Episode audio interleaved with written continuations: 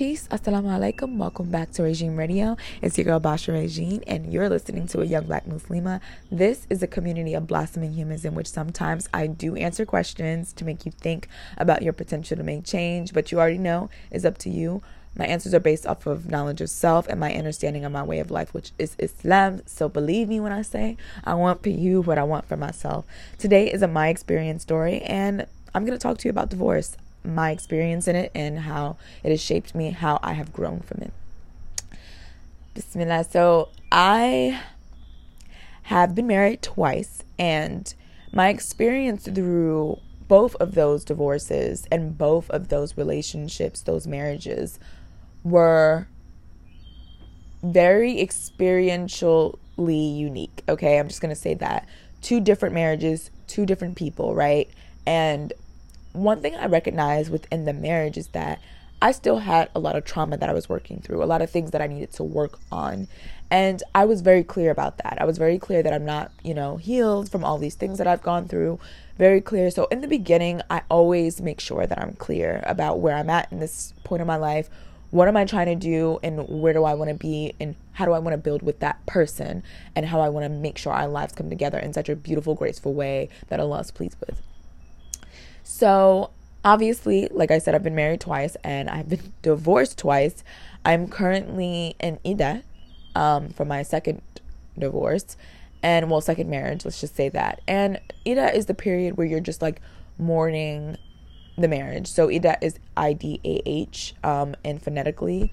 Um, so, what I realized is I have been given so much mercy by Allah I was watching a lecture um, that Mufti Menk had did, and it was about divorce. And I was like, oh gosh, he's going to totally obliterate divorce and be like, why did you get divorced? But subhanAllah, like he didn't. And I was so grateful to hear that he spoke about divorce in the Quran being compared to an door of hope. Like a door of hope that you walk through that Allah has given you to completely change your life, to completely, you know, do something new, to completely be content with Allah and to appreciate Allah in a different way or an elevated way. And I was like, Subhanallah. This whole time I thought divorce was horrible and like, you know, I'm just the worst person, you know, for, you know, wanting it, for asking for it. Um, and so I then went on to say, wow, like, you know, this is something that sisters probably don't know. And I was like, let me talk about it because my experience has really shaped me as a Muslim woman. And also, it has made me a better Muslim, and I'm happy because of it. So I will say this that, you know, going through both divorces, and actually, my first marriage was annulled, and technically, this marriage could have been annulled because Mufti Menk went on to saying that if a person is going through a divorce, right? Um, there's certain reasons why the marriage could have been annulled, and that's only if the person is trying to prevent the divorce. You know, alhamdulillah, my ex husband did it as amicably as he could, and I know that it's tough, you know, really asking someone for that and then giving it to you because you know you feel like it's hard and you don't want this to be over but if it's not good for your spiritual and mental health you need it to be over. Trust me. I realized that you know it could have been a negative thing you know based off of what my ex-husband was saying. But it's a door of hope. It's a door of really understanding Allah, giving you another chance to be content and to praise Allah, to be grateful to Allah that you survived that marriage, that you were able to be out of that and, and, and really just appreciate everything that you have and really appreciate that Allah has kept you a Muslim, that you are still able to love Allah, you know, with sincerity.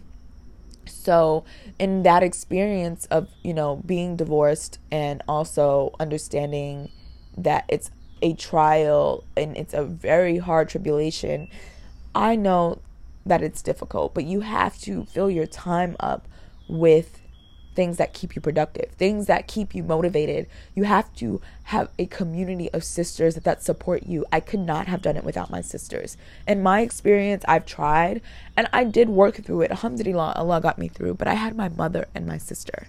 you know, but now my community has grown. Alhamdulillah. Quick shout out to the village auntie for all that she's doing. And I hope that you guys are open to taking her foundational woman course, which will be in July. The applications will be opening in July. Um, inshallah. So I'll keep you guys updated on that on the podcast as well as the Instagram. But I realized that it was definitely a struggle. Um, divorce was very complicated in its right and and now I know that it is a door of hope and that it is a place where I can be grateful. I'm so happy to know that and I'm able to be a lot more at peace with the decision and the request that I made for divorce. But honestly, understanding it from a new perspective has helped me to be more aware of what I want. Um, you know, it's very difficult because you talk to the person every day, you're with the person every day if you're married to them and you you live with them. You're with them every day and you just kind of like stop talking to the person cold turkey or you just stop being around the person cold turkey or you're maybe living in the same house as them during the that period and it's kind of like a little awkward. So it, it's very hard, but like you have to remember why you wanted the divorce in the first place if you requested it or why the person asked for the divorce in the first place. Sometimes the that period is beautiful because the couple can get back together. Um, they'll realize like, oh, you know what, I love you and I don't want this to be over. But sometimes it's just over. Um, and realizing that it's an unhealthy, you know, marriage. And one thing that Mufti Menk was also saying is that if the person has disrespected you a numerous amount of times and you go back, you are not really showing gratitude to Allah for your existence because you are you are, you have dignity as a Muslim. You're dignified, and for you to go back and continuously get disrespected, it's like you're not really practicing Islam because you're asking for that type of disrespect if you know how they are and they, you know that they're going to disrespect you. So, you know, just really being aware of your limits and not going forth with any of the things that your heart is telling you not to do. And something that I learned recently in one of the book clubs and sisterhoods I'm connected with about akal and like connecting that to your heart. Akal is not something that is mentioned in the Quran, you know, as the brain or the mind. It's mentioned as akal of the heart and intellect, you know, real intellect.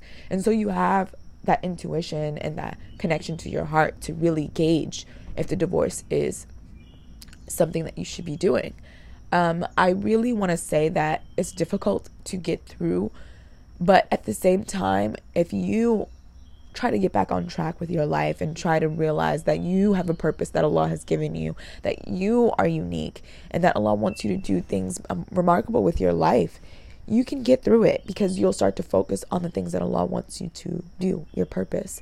Um, and you can't do that without salah, you can't do that without dhikr, you cannot do that without your connection to Allah and salawat upon the Prophet.